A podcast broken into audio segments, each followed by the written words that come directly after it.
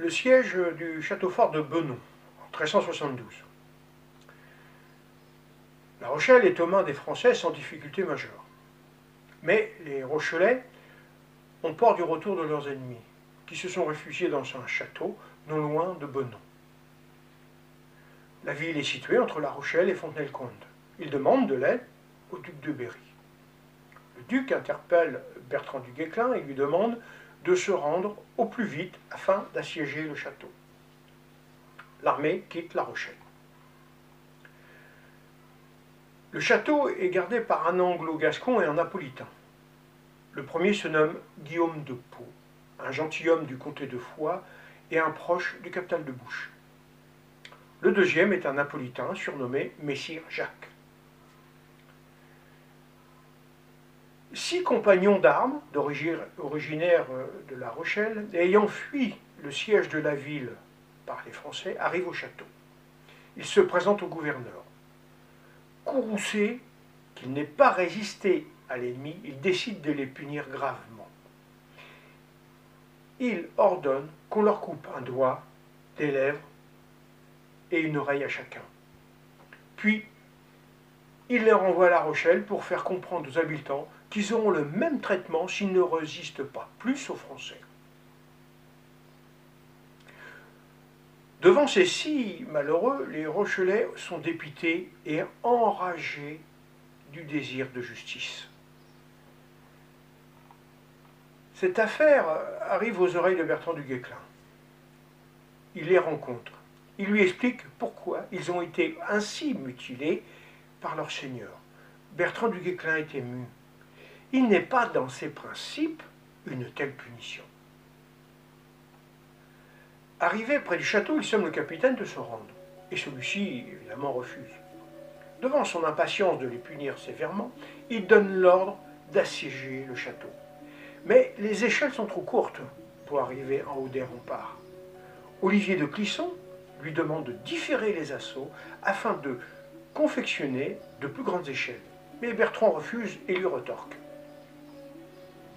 Attaquons toujours. Avec ce que nous avons, l'ennemi ne résistera pas longtemps, car des gens qui se sont montrés si cruels avec leurs soldats ne peuvent être que des lâches. Les fossés sont vite comblés, avec des fascines et des sacs de terre. Ce travail étant terminé, Duguesclin est prêt à donner l'assaut. Mais la nuit tombe vite et on attraquera demain matin à l'aube. Dans la nuit, Guillaume de Pau, avec une douzaine de cavaliers, sortent du château et pénètrent dans le camp des Français au cri Cartal de bouche, victoire afin de semer la peur et donc la dans le camp des Français. Mais l'avant-garde de Bertrand veille sur le camp. Elle est commandée par Geoffroy Payen, un des meilleurs écuyers de la compagnie d'Olivier de Cuisson. La garde se défend énergiquement, mais Geoffroy Payen est blessé dans le combat. Les Français se ressaisissent et mettent en fuite les Anglais.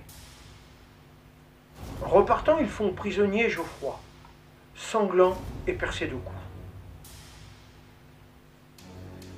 Arrivé au château, Geoffroy demande à ses ennemis de le ramener pour se faire soigner. Guillaume de Pau lui demande son appartenance. Il lui répond Je suis breton et je me nomme Geoffroy Payen.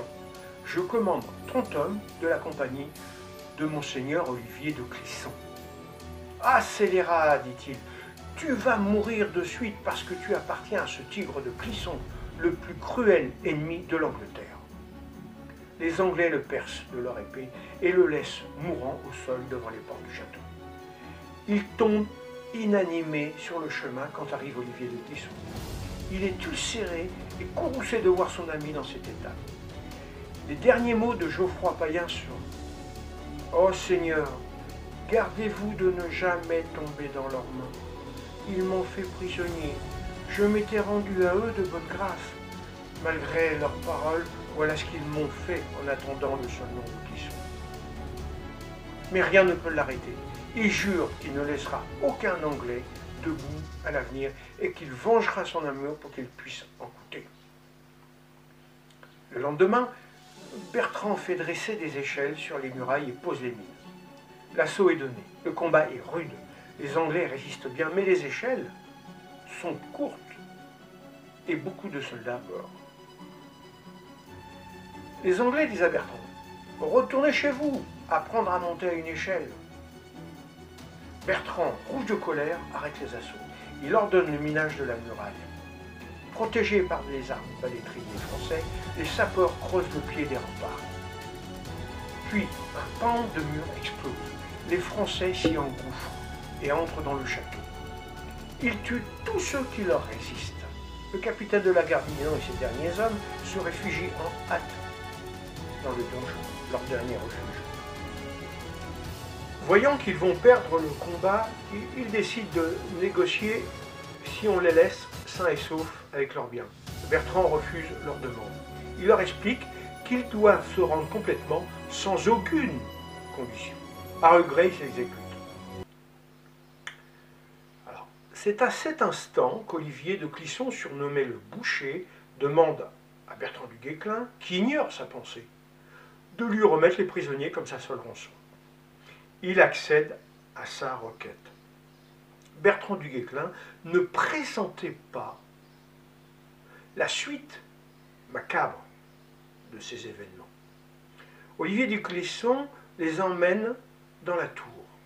Il leur demande de sortir un par un l'accord de cou. Puis, il les exécute à coups de hache de sang-froid. Il en tue douze avant l'intervention de Bertrand Guesclin qui lui dit Monsieur de Clisson, cette boucherie et cette sauvagerie sont indignes d'un chevalier de votre rang. Vous n'êtes pas un bourreau, que je ne sache. Vous aurez dû laisser faire les hommes de Geoffroy Payen. La générosité du connétable euh, permet aux survivants d'être sauvés. Ils sont envoyés à Poitiers pour être jugés. Les fortifications du château de Benon seront restaurées et une forte garnison y sera installée.